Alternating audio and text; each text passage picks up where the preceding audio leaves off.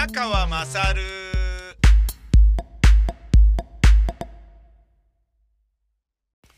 お前の母ちゃん宮川まさるです。えー、こうやってですね、えー、自分が何をしているのかということを聞かれてもいないのにつまびらかにしていくということは、えー、ある意味自分を追い込むことでもあると同時に夢の実現でもあるということを僕は今までの人生の中で学び、えー、理解しました。えー、まずですね、ラジオやりたいんですよって言い続けてれば、あの、なんだか知らないけど、ものすごい速さでラジオパーソナリティになることもできましたし、劇団の座長になりたいんだよねって、えー、まあ言うより先にすぐ劇団作ることができちゃったりとかですね。なんかあの、言ってると叶うっていうね。ラジオやりたいんすよねとかって言って、いやいやもう絶対宮川さんやった方がいいっすよみたいに、なんか周りが段取ってくれる人がいたりとか、なんかあった時にそのことを思い出してくれて、あ、そういえばなんかやりたがってるやついたよみたいなね。なんかそんな感じで、ねえまあ実現して、まあ、そのね、チャンスそのものももらえてからも意外とね、シビアだったりするのは、あの、出演者が少ないものですから、ラジオっていうのはあるんでしょうけれどね。うん。なので、まあ、あの、そういうチャンスをものにできたということなのかもしれないし、まあその辺をね、守備よくうまいことやりあったなっていうだけのことのような気もするし、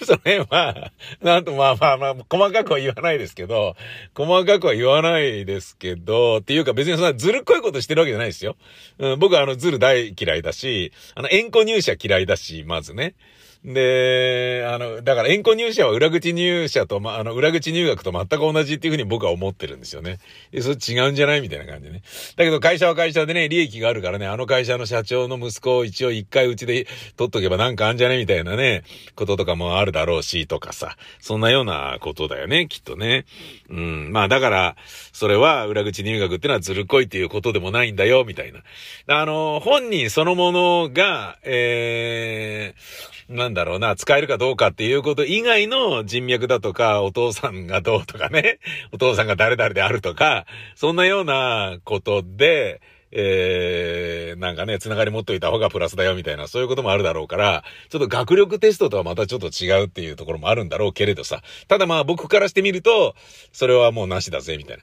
あの、大きな事務所に入って仕事をもらって喜んでる人とかも、あの、なんか、なんかね、自分の中ではあんまりね、あんまりっていうかね、自分の人生でそれを選択したくはないんですよね。だからまあ一人なんですけど、なんかラツワンマネージャーに仕事持ってきてもらって、売れっ子タレントになったとしても、何にも嬉しくないんですよね、僕は。うん、自分の力で仕事を取ってきたわけではないから。非常にそれ、あのなんだろうな、あの、愚かな考えっていうふうに人は笑うんですけど、僕はちょっとそういうところがあるんですよね。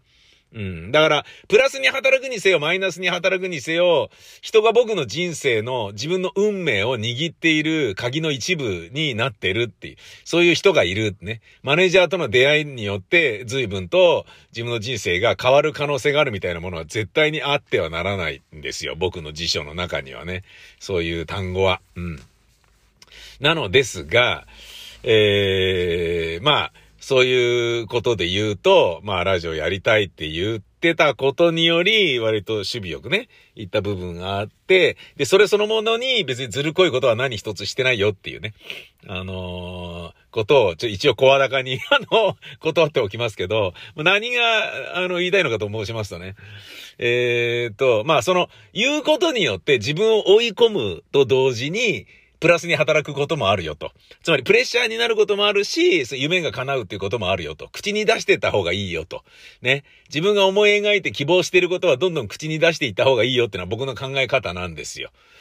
あの前にもここで話したと思いますけど、35歳の時に禁煙をした時に、えー私は今日一日タバコを吸いませんと朝起きた時に必ず口に出して言ってみるっていうのが禁煙の本に書いてあって、なんだこれバカバカしいと思ったんだけど、実際やってみると本当にね、自分が言った言葉に責任持とうと思って吸いたいと思っても我慢する気持ちが働くんだよね。で、そのまま断煙できたんですよね。はあ。まあそれも同じようなレベルの話。まあ、それだけじゃないですよ。それ以外にも、もちろんこう言ってるとね、あのーなんかね、叶う、叶うっていうのかな。まあ、だからなんか自分で自分に暗示をかけてる部分もあるし、周りを暗示にかけるという周りの協力を得る、えー下ごしらえにもなるみたいなことなのかもしれないけどさ。うん。まあ、それのサンプルがラジオやりたいって言ってたらできたよとか、そういう話なんですけど、えー、僕はですね、この、お前の価値は宮川勝で、自転車買ったんだよねとかって言って、あの、クロスバイク買ったんだよねとかって。えー、だから15年ぐらい前に、マウンテンバイクをキャノンデールの買ったんだけど、それが神保町のマンションで盗まれちゃって、それ以来、盗まれたのにまた買うって何なんだよ、みたいな。なんかこう、盗まれたっていうことでちょっと反省している期間をもうちょっと自分の中で作ろうと思っていたら、15年も経ってたので、もういいだろうと思って。あの、ま、バイクもね、買って乗ってましたから、あの、7年ぐらい前からね。うん。で、まあ、バイクもちゃんと乗れてないのに自転車買うってどういうことだよみたいなのもあって、だけど、大型バイクでちょっと、ちょっと5分だけ乗って銭湯に行きたいなとか言っていうの大型バイクではできないから、いや、原チャリ売るんじゃなかったなとかね、スーパーカブに買い替えようかなとかね、大型バイクってめんどくさいなとかね、あの、無免許でノーヘルで行っちゃおうかなとかね、なんかもうそういう、んだかなみたいなね、感じになるんですよね。うん、吉祥寺の親のマンションに行くのもバイクで行くのも大掛かりだなって思うぐらいだしね。うん。でも、持ってる自転車が本当にボロっちい、あの小さい折りたたみサイクルだから、そんなのでいい。ねえ、ハラハラしながら行きたくねえなと思って。後ろブレーキが効かない場合、あのね、自転車、折りたたみ自転車で、プジョーのね、20年前の折りたたみ自転車で、マンション行こうとしてね、プープーとか言われたりするのも嫌だなと思って、まあ、だ乗ってて、まあ気持ちいいものではないので、その自転車がやめてたんですよね。ただ、もう、いや、いいだろう、買おうと思って。うん。あの、っていうのはね、まず、ジョギングを始めたんですよ。5月の30日からね。ほぼほぼ毎日なんですけど、ここ1週間ぐらい、ほとんど行けてないんですよね。雨降ってんだけど1キロだけ走っとこうつって、一昨日の夕方ぐらいにちょっと1キロ走ってすぐあの戻ってきたみたいなものあるけど、今月になってからはね、ちょっとまだ走れてないに等しいんですよ。まあだけど、走れてないけど、あの、エアロバイクはやってんですよ。家でね。うん。あの、親からせしめたやつをやって、60分ぜいぜい汗かきながらやって、びしょびしょになってね、やってんですけど、それはまあ、あの、悪くない話だと、まあ自分の中では内臓脂肪を減らす努力を一応しているよと。えー、血液をね、下げる、あ、違う、血圧を下げる高圧剤を、えー、もらってるけど、それを飲まなくていいような体になるべく努力をしている、えー、おじいさん、あの、未満のおっさんだよっていう感覚を自分で持ってるから、それで別に問題ないんですが、えー、そのね、ジョギングが、やっぱ腰に来るんですよね。どんどんどんどんってやっぱ、あのー足の筋肉はちょっとあれなんですけど、腰の筋肉はね、やっぱりね、来るんですよ、振動が。うん。あのー、走るのよりも泳ぐ方がいい。体に負担が少ないらしいよってよく言うじゃないですか。浮いてるからね。あれ非常によくわかるんですよね。走るのは気持ちいいし、ストレス発散にもなるし、すんごいいいんだけど、やっぱり、ちょっとね、腰の筋肉がっていう。で、これを鍛えていれば、つまりこれをやってれば腰の筋肉はもうちゃんとついて、バイク乗っても腰が痛いっていう風にならないのではなかろうか。バイク乗るためにもこれ悪くねえんじゃねっていう風に思って、1ヶ月やってたんだけど、でもなんか他にもなんかやり方あるんじゃねえかなと思って、今まだね、コロナでちょっと仕事がなくなったみたいな感じになってるけど、ねえ、さあ、バリバリ芝居もやるし、ねえ、あの、新番組もね、企画書書いて撮りに行くぞ、みたいなことを、まあ、やりそうにないけど、もし、ガッツが出てやったとしたら、やりそうにないけどって今の時点で言ってる時点で、どうなんだっていう 話なんだけど、こんなの全然家族には絶対聞かせられない。ええー、父ちゃん仕事したくないみたいなことを言ってたよみたいなことになっちゃうから、あれですけど、まあ、そういう風になった時にね、あのーそんなに毎日はジョギングをね、やってられないから、今ちょうどね、芝居終わったばっかでとかいうことで、まあ、ばっかでもないけどさ、やってたけど、で、雨でね、えー、あんまりね、コロナだからね、打ち合わせとかもすごい少ないから、できるじゃんみたいな感じでやってたけど、仕事を普通に通常モードでギアがぐんと上がる段階の生活に切り替わる、戻った時に、こんなに毎日走れないけど、どうなんだろうな、大塚までジョギングしたらどうなるんだろうな、ってことを考えたら、いや、それちょっと気違いだなと思って、あ、自転車ならいけんじゃね？あ、自転車買うか、ちょっと思ったんですよね。で、買ったんですよ。で、その買った話をしたじゃないですか。ね。身長168センチの人なら、じゃあまあ、ジャイアントだと XS じゃなくて S クラスの方がいいかもしれないですね。とかふぐりが当たってるんですよね。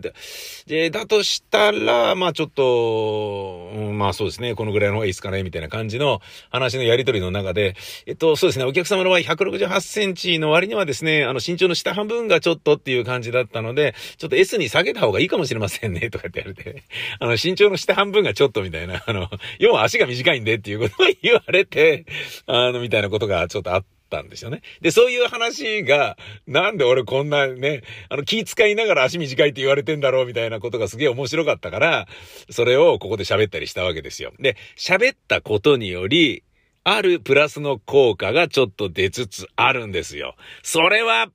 こんなにも、こんなにも、笑顔溢れている。大好きな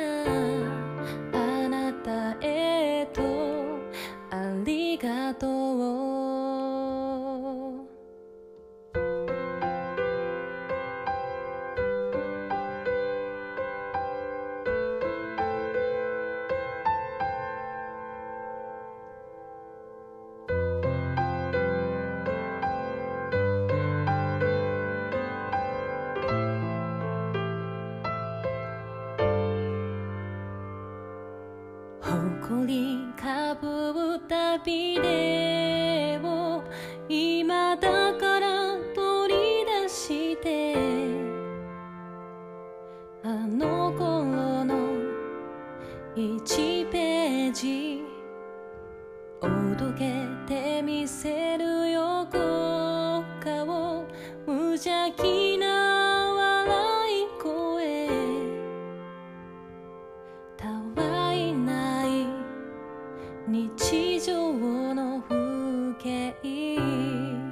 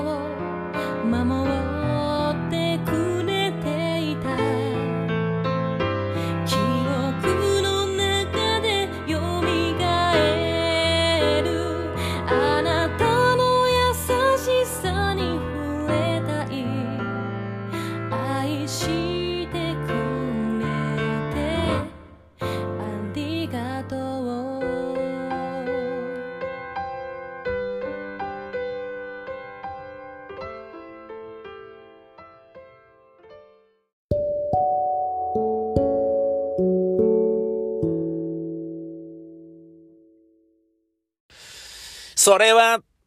はい。えー、僕がですね、あのー、このお前の価値宮川勝という場を借りて自転車買いましたよと。ねえ、クロスバイク買ったぜと。なんだったら大塚まで乗ってっちゃうかもしれないよみたいなことをここで言ったことによって、自分を追い詰めつつ、自分の夢を叶えるプラスのこともあるかもしれないよっっていうことで言うと、いいことがあったんですよね。それはですね、まあ、とある、あの、SNS の、えー、を通じて、な、宮川さん、自転車買ったの？っていう風に、えー、人がダイレクトメールとかで話しかけてもらえるようになったのですね。まあ、バイク買った時も宮川さんこうした方がいいよとかいろいろ教えてくれる人いましたけど、今回、自転車乗りの先輩たちが、あのー、いろいろ教えてくれるんですよね。荒イ、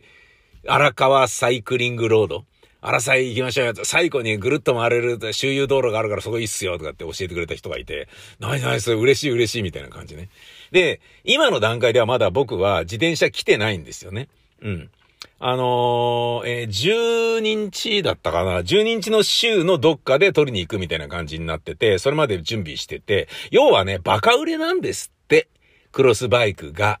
あのー、コロナの蔓延により、3密になる電車よりは、晴れてんだったら自転車通勤しちゃおうぜっっていうことや、コロナによって家に巣ごもりばっかりしていたらデブっちゃって、まあ俺と同じだね。運動した方がいいよ。だけどなかなかね、宮川さんみたいにじじいで、ね、あの、朝走れるみたいな、そんな余裕もねえから、じゃあ自転車買おうっていう人が多分多いんでしょうね。自転車通勤に切り替えるという人や、普段乗って自転車通勤していたママチャリが、なんでこんなので通勤してんだ俺はみたいなことに、いよいよそのバカらしさにようやく気づいてクロスバイク買おうって思い至ったりとか、か、そういうことだと思うんですけど、で、それによってバカ売れしてるから、ちょっと2週間後とかじゃないと無理なんですよってなって、ああ、そう、わかりました。まあ、じゃあ、じゃあ、その時に、ね、あの、取り、乗り、取りに来ますよ、みたいな感じになって、まだ来てないんですよ。まだ来てないんだけど、こうやって喋ったことによって、人がそうやってね、いろいろなこと教えてくれたりするじゃないですか。で、教えてくれたりするっていうことは、来たら、乗りまくらないわけにいかないですよね。何この乗らないかもしれないって今でも思ってる、この可能性がちょっとあるっていうダメダメな感じ。いや、わかんないじゃないですか。あの、僕だってマウンテンバイクを20年前に買って乗っていた時に、あの、赤坂まで乗ってったりしてましたけど、やっぱり意地悪されまくりましたもんね、車にね。幅寄せされたり、叫んなよみたいな感じでね、タラタラ走ってんじゃねえよみたいな。で、それも今はもうその20年前と違ってね、道も整備されて、自転車はここ通りなさいみたいなのが、大通りでも左端にね、自転車乗ってるね、イラストみたいな、あのね、ピクトグラムが書いてあって、ここは自転車だから、左に寄せちゃダメだよ、車は、みたいなことをね、自転車を守るような感じで書いてくれてるのとかがあるから、多少はというか、あの頃よりは断然ね、自転車というものが市民権を得てるんだとは思うんですよ。だいたい僕、マウンテンバイク買った時、クロスバイクって言葉なかったですしね。うん。で、ロードレーサーはちょっとあの前傾がちょっときつそうだし、そこまでガッツ入れて、ガチ勢にはなれねえぜっていうところがあったから、マウンテンバイクで、えー、トロトロハーしろみたいな感覚だったのね。で、ガタンガタンとかって言ってね、あの、歩道と車道のね、段差とかはガコンとかって言ったとしても、マウンテンバイクはサスペンションあるからいいんじゃねみたいな感じだったんだけど、やっぱマウンテンバイクはキャラメルみたいなタイヤだからやたらと、あの、疲れるんですよね。スピード出ないんですよ、あんまりね。それで、これでね、20キロ往復すんのはきついなと思って、往復40キロとかきついなと思って、で、まあ、あのーなんだろうな、ちょっとあんまり遠乗りはしなくなってたんだけど、で、まあ盗まれちゃったってのがあってね。で、その時の、いじめられた、車にいじめられた記憶っていうのは やっぱりね、トラウマとして残ってるんですよね。で、それがあると、いや、届いてね、ジャイアントのクロスバイク届いて、いいじゃんみたいに乗ったとしても、ね、なんかね、なんだこのじじい分かってねえなみたいな対応されて嫌な思いをしたりとか、そういうことがまたあるかもしれないなとかね。じゃあ歩道だけダラダラ走ってよ、みたいなことやってるとね、歩道でね、なんか、なんかの表紙にね、変な、なんかよくわかんない、並んで歩いてる、ねえ、あの、セックスザ・シティみたいにね、横並びで歩いてる軍団とかに なんか、抜くことができませんみたいな感じになっちゃったりとかして、ややこしいことになったりとかね、なんか、チリンチリンとか鳴らしてんじゃねえよみたいに絡まれてうざい喧嘩になったりとかね、わけわかんないことになったりとかいうようなことで、嫌な思いをするかもしれないと思うと、ちょっと、あれなんだけど、こうやって喋ることによってね、で、そうやってアドバイスもらってありがとうとかっていうふうに返事をするみたいなことをやっていることによって、えー、もう走んなきゃいけないですよね。いや、あの、まあ、いや、なん、なん、なんていうの？買ったのに乗らないってことありえないのに、乗り続けなきゃいけない雰囲気を自分で今作ってるっていう、これ自分追い込むっていうそういう状態ですかね。だからあの、早稲田大学入学したのに、それを中退することによって、ね、あのー、タモリさんが、この、なんかくだらないことで生きていこうっていう風に自分を追い込んだっていうのと同じような論理かもしれませんね。違うね。全然違うね。うん。しかもタモリさんも別に、ああいうことで生きていこうと思って中退したわけではないからね。違うね。全然違うね。何言ってんのって感じだね。でもまあ、あのー、こうやって言うことによって、最近乗ってないんですよねとかって言っちゃうと、言うような話になったら、こいつダセえなっていうのは、まあ、あの、まあ、ありありとしてるので、なんか最近宮川さん、なんか、クロスバイクの話全くしなくなったよねみたいな感じになってくると、あいつ乗ってねえんだなみたいな。ダサくねみたいな感じになるから、えー、ね、じゃ、じゃ、そうなんの嫌だなっていうことで、だ、乗ろうよみたいなね、風に、まあ、なっていくんじゃないのっていうことをちょっとまあ今思ってるわけですよね。で、その追い込む一環としてですね、先日、なんとですね、すっげえ高い2万円のヘルメットを買いました。いやー、初めてのヘルメットで2万円。まあ、あの、バイク乗ってますからヘルメットがいかに大事かということも分かってますし、ヘルメットで安いものを買ってね、余計なことになるっていう話もね、十分分かってますから、バイクの場合は。体に合ってないとダメだし、ね、疲れないで、視認性も良くて、ね。で、僕はフルフェイスのメットにしたわけですよ。でも、で、ね、それすごい高いですから、それ5、6万、5万ぐらいしたのかな。うん。なので、その5万のヘルメットをバイクで買ってる人間からすると、自転車の方がバイクよりも、ちょっと怖いんですよね。スピードは出ないかもしれないけど、プロテクターとかバイクみたいにすることあんまないじゃないですか。で、やわじゃないですか。バイクも、排気量が下がれば下がるほど事故の数が増える。ね。えー、排気量が上がれば上がるほど事故の数は減るけど、大事故になる可能性があるっていうデータがあるでしょで、それになぞらえるならば、50cc の排気量のスクーターよりももっと排気量が低いわけですから、自転車の場合は。0、0cc ですからね。っていうことは、その、スクーターよりももっと事故が起きやすいんじゃないのぐらいに思ってた方が、まあ、安全という点ではいいんだろうなって思うんですよ。って考えると、やっぱちょっと高いの買っといた方がいいだろうと思って買ったんすよね。でね、これね、店員さんがね、脅すのがうまいんですよね、もう本当に。あの、まず自転車で転んだ時って頭がアスファルトにバウンドしてガンガンってつくんですよ。で、その時に、あの、ちょっとね、ハンキャップみたいな感じで被ってると、それもうすぐ外れちゃうんで、だからあの、ゲンチャリとかでよくあの、普通のヘルメットをなんか、ね、顎の紐で引っ掛けて、あの、頭の上に乗せてるだけの人いるじゃないですか。あれ全く意味ないんですよね。間違いなく死ぬんですよね。みたいなね。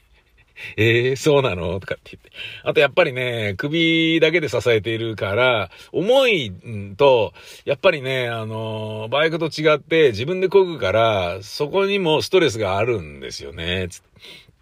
だから通気性と軽さっていうのは、まあ値段に比例してるところもありますけど、やっぱり軽い方が、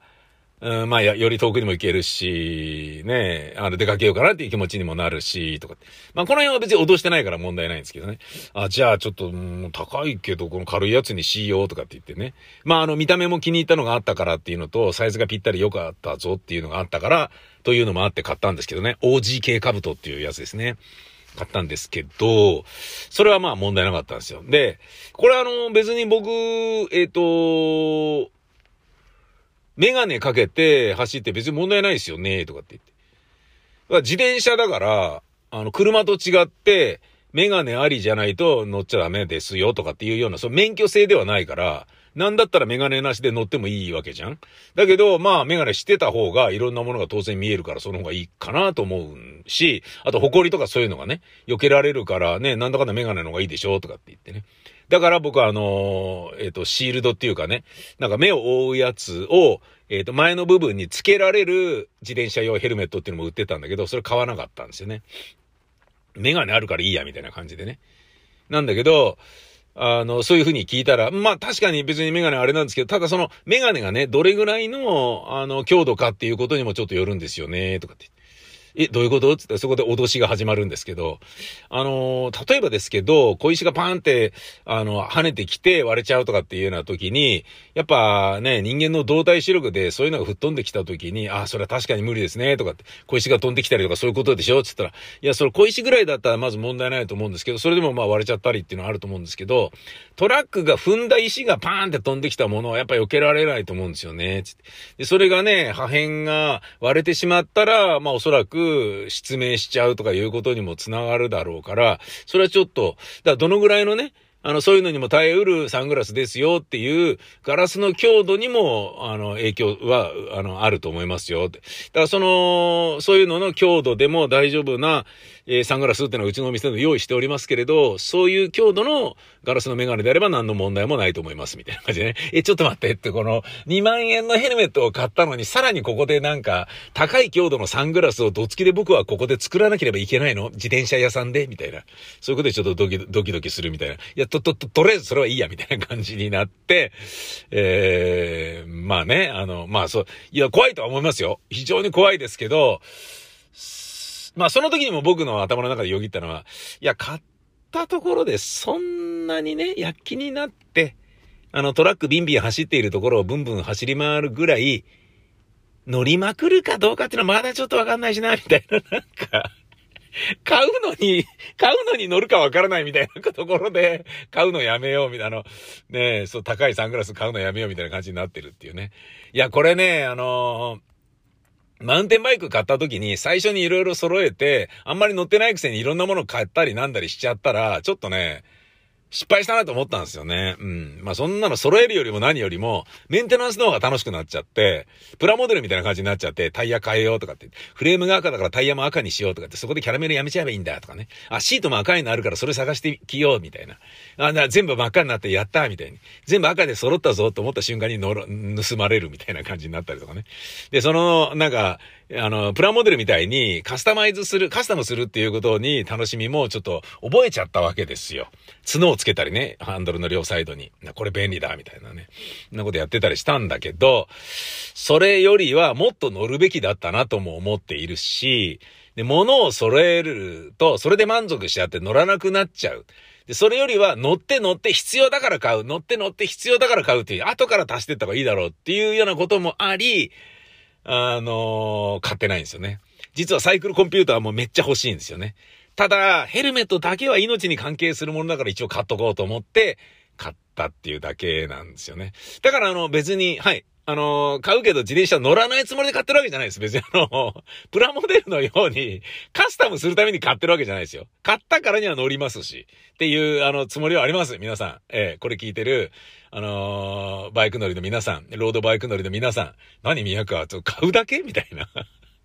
欲しいから買うだけ？乗らないの？みたいな感じで、ね、がっかりチンコみたいな感じになってる人いるかもしれませんけど、そんなことはない。乗るつもりではある。ね。ただ、最初から物を揃えすぎるのも、なんかね、それで揃えただけで満足しちゃうとか、ショッピングってそういうものじゃないですか。買った瞬間がカタルシスのピークでしょだけどそれが家に届いた時に、ああ、こんなの買ったんだ、みたいなこともあるじゃないですか。そういうのは良くないな、ね。買い物で満たされるストレス解放というのは良くないなということで、まずは買う。まずは乗る。で、必要だったらそれ以外のものを、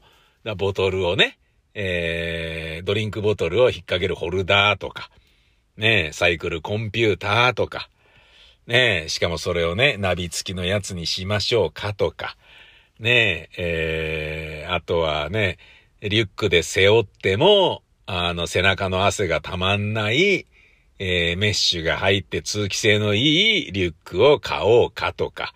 レインギアを買おうかとか、ね。ゴアテックスの高いやつ買っといた方がいいんじゃないみたいなことを考えればもうキリがないわけですよ。だけどそれを、もうね、クロスバイクが届く前からそんなの買ってたら、ちょっとダメじゃないですか。ダメっていうか、うん、いや、あのー、なんか俺すごい長い言い訳してますね。走る気はありますってね。ただ最初から揃えるのはどうかなっていうね。あのー、揃えただけで満足しちゃう人間になるかもしれないから揃えてないだけで、買うけどちゃんと乗りますよっていうことをここで言いたいわけです。サッカーユーロ2020は2021年の今年に開催しています。えー、準々決勝が終わりました。なんと、グループステージで2連敗でスタートし、大黒柱のエリクセンが心肺停止の、えー、試合中に心肺停止になるという悲惨なことがあったにもかかわらず、デンマークが勝ち進んでいるという非常に感動的なドラマがあります。びっくりですよ。ベスト4まで行ったんですよ。すごいでしょ？あと2回勝ったら優勝なんすよ。すごいところに行ってますよ。デンマークが。いやー、びっくりだなケアだっけな？デンマークのディフェンダーのキャプテンの選手がね、エリクセンが、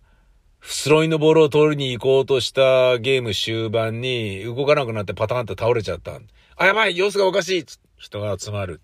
集まった中で遅れてきたケア選手、キャプテンは、すぐに口に突っ込ん、手を突っ込んでガッとね、下ベロを飲み込まないようにガッと軌道を確保したんですよね。で、えー、医療部隊が、チームがダダダダッと来る。で、えー、心臓が止まってる。やばいそこで心臓マッサージする、電気ショック与える、AED 回すとか、いろんなことをやってんだけど、でもその、エリクセンの奥さんがそばでワンワン泣いている。で、それをまず、えー、ケアはそこ行って抱きしめて大丈夫、安心しろお前の旦那が死ぬわけはないって。そのね、ケア選手の、なんて言うんだろうな、本当の男っていう検索ワードで、ケアっていうのが、もう、インターネット上で検索されまくってたんですよね。その、第一試合の時にね。で、医療チームがそれを心配な、あの、停止になってるものを治療してる時に選手集めて並んでこれを隠せっつって、その、エリクセンがピッチで、えー、治療を受けているところを、つまりカメラに捉えたり、ファンが気に、ね、心配して見ちゃったり、写真撮ったりとかししないように、えー、まあ、えげつない局面ですからね。ここでもしかしたら人が死ぬかもしれないわけだから、隠せっつって、並んで隠すとか。まあね、完璧なキャプテンだったんですよね、本当に。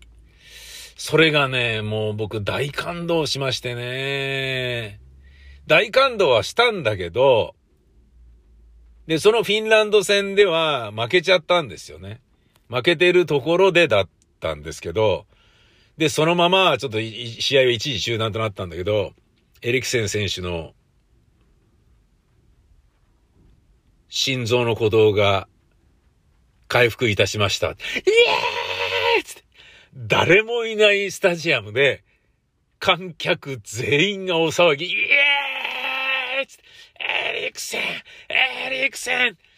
エリクセンが生きて戻ってきた。ね、も、あの、死なずに済んだ。で、よかった!とりあえず死なないで済みそうだ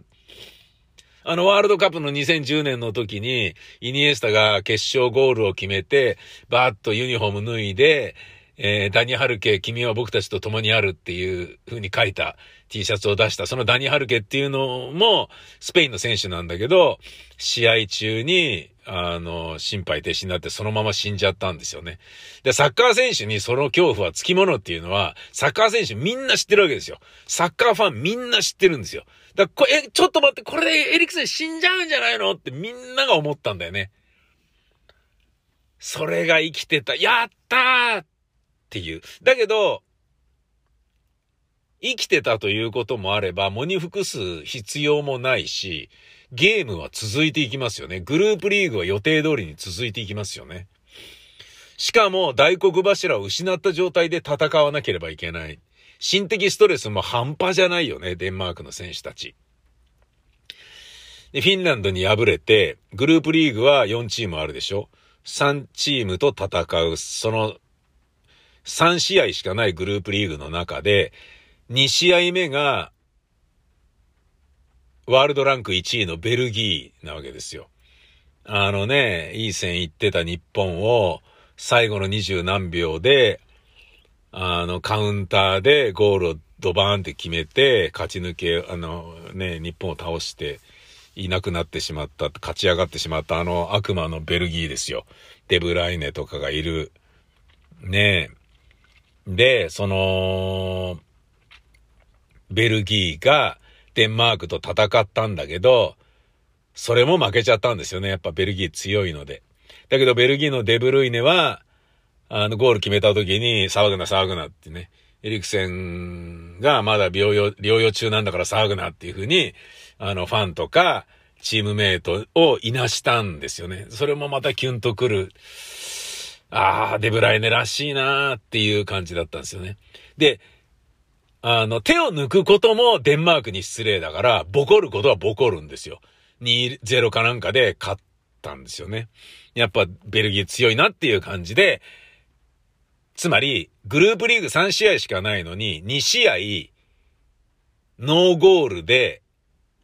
負けちゃったんですよね。黒星になったんですよ、デンマーク。頭の2試合を負けたチームで、グループリーグを突破した国は、このユーロの歴史の中で1チームもないんですよ、今までの中で。それが、最後に戦った3戦目で、点数をいっぱい取って4点ぐらい取って、4-1かなんかで、で、えー、で、ベルギーが、えっ、ー、と、フィンランドを倒したみたいなことがあったので、ベルギーがトップで、えー、通過、なんと、得失点差で、勝ち点では同じなんだけど、得失点差で、デンマークが2位に入って勝ち抜けたっていう、2試合負けてるグループリーグなのに勝ち抜けたっていう、非常に感動的なことがあったんですよね。で、その、試合勝った時に、電話をつないでエリクセンとピッチ上でみんなが、エリクセン勝ったよっていうことをみんな言っててね。で、あの、高い上の結果次第で俺たちはグループリーグ突破できるよっていうのを電話つないで待ってて、そしたら高い上の結果が出て、ベルギーがフィンランドをボコったんで、フィンランドと得失点差でデンマークが勝ち抜けってことになって、イエーイやったよエリクセンすげーっていう大感動なグループリーグ突破決めたんですよ。のみならずそっからですね、ベスト16に選ばれてすげーなんだけど、ベスト8に選ばれてすげーなんだけど、そっからさらに、準々決勝も勝ち、ベスト4まで入っちゃったって。もうここまで来てるだけでものすごい感動。あの、もしですね、ワウワウに入ってるけどサッカー好きじゃないんだよね、みたいな人がいたとしたら、デンマークの試合をちょっと見ていただきたいと思います。ものすごい地球上を味方にして、地球がホームって感じですよ。今、大谷翔平は、ホームランレースでもうなんか、自分のエンゼルスのチームの本拠地以外でも、アメリカ全土を自分のホームっていう風にしちゃったでしょ。デンマークのチームは、もうヨーロッパ全体を、地球全体が自分のホームっていう風になってますもん。エリクセンの悲劇によって、そして、奇跡って言ったら失礼だけど、そんな状態の中からグループ抜けして、え、勝ったの？準々決勝も勝ったの？え、何それ？すげえっていうところまで行っちゃってるっていうね。で、なんと、0点で、0対2、0対1とかで負けてたグループリーグの最初の2連敗の後は、4-1で勝ち、4-0で勝ち、この、その後2-1で勝ち、なんと4点、4点、2点、3試合で10点取ってるってものすごいゴールも量産してるし、しかも、その、イングランドのハリー・ケインに委ねるみたいな感じとかね。あの、負けちゃったフランスの、あの、ムーバッペに頼りましょうみたいな感じの、なんか、個の強い選手が、あの、まとめて点を取るとかっていうパターンでもなくて、いろんな選手が点を取ってるっていう形のすんごいいいチームなんですよ。ぜひこれね、見ていただきたいと思います。で、僕のあの、ね、あの、おすすめはですね、デムスゴーという選手がですね、すっごいいい感じの選手なんですけど、ちょっと泣きそうな顔してるんですけどね、そのデムスゴーがですね、日本の山本舞香さんっていうね、美人女優にね、顔が似てるんですよね。山本舞香さんが、なんかちょっと泣きそうな顔したらこういう感じなんじゃないっていうのが デンマークのデムスゴーっていう選手なんですよね。だから、井上、山本舞香さんっていう人僕よく知らないですけど、あのなんか、引き逃げかなんかしちゃったことで大問題になった伊藤健太郎という、なんかあの、俳優がいますよね。で、その、伊藤健太郎さんはね、いろんなあの、人とね、女とやりまくってね、中絶させたりとかそういうことが問題になったっていうのを僕、まあ、ブログに書きましたけど、あの、山本舞香と、付き合いたいくていっぱいアプローチしてたんだけど、山本舞香が付き合うんだったらもう、あの、私本気じゃなきゃ嫌だからっつって、全部の女関係整理しなさいみたいなことをいっぱいいろいろやって、それでもいいから付き合いたいみたいに、伊藤健太郎はなってたらしいんだけど、みたいな、あの、その後どうなったのかな、もちろん別れたんだろうな、みたいに言われているでおなじみの美人女優の山本舞香さんが、ね、あのー、私の彼って何ひき逃げとか起こしてんのかしらもう本当に困っちゃうわって、その時きっとこういう顔してたんだろうなっていう あの、悲痛な、眉間にしわ寄せてる山本舞香ってきっとこうなんだろうなっていう顔してるのが、デムス号です。ぜひ、あの、見てください。デムスゴー選手。多分、準決勝でもね、セミファイナルでもすごい出るでしょうから、デムスゴー見てください。そして、僕がちょっといいなと思ってるのは、えー、僕の大好きな FC バルセローナに所属している、ブレイスウェイトっていう選手が、あのー、丹下断平みたいな顔してるんですよね。丹下断平を八頭身にしたようなね、男なんですよね。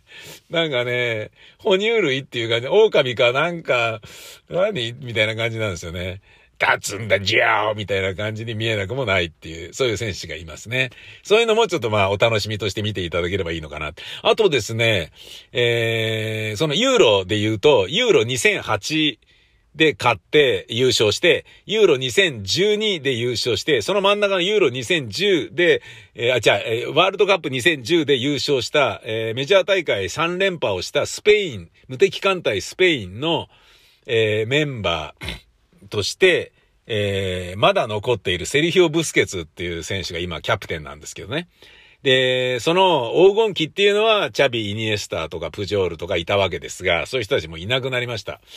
で、その時にね、まあ、レギュラーメンバーだったけれども、あの、若手と言われていたセリフオ・ブスケツが今はキャプテンになってやっているのです。その、スペインも実は、弱いよね、スペインみたいな風に俺も思ってたんですよ。うん。で、バルサそのものも、レアルそのものも、ちょっとここのとこチャンピオンズリーグでもいい成績残せていないので、これダメなんじゃねみたいな感じで思ってたのね。メッシがいるのにこれってダメなんじゃねみたいな。スペインもそんなに勝てないだろうなと思ったら、なんとセミファイナルスペインも行きましたので、びっくりなんですけど、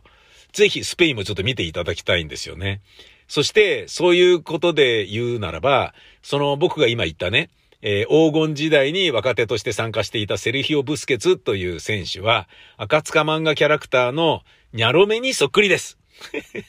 ニャロメにそっくりです。ぜひ見てください。あ、ニャロメだって思ったらそれがセリフをブスケツです。ニャロメの手足をやたら伸ばしたらこういう感じっていうのがセリフオブスケツです。ちょっと面白い。そうやって思うと面白いと思うので、ワウワウに加入している人はぜひ見てください。そして、えー、コッパアメリカで、えー、まあ、つまりね、地球の裏側でやっている、ユーロってのはユーロだけど、コッパアメリカってのはアメリカ大陸のね、大会ですよね。地球の裏側、コッパアメリカでやってるのは、アメバ TV でしか見られないらしいけど、我がメッシ要するアルゼンチン、ね、せめてメッシに、あの、代表としてのカップを上げるキャプテンとして、えー、機会を授けていただきたいと僕はサッカーの神様にお願いしたいのでございます。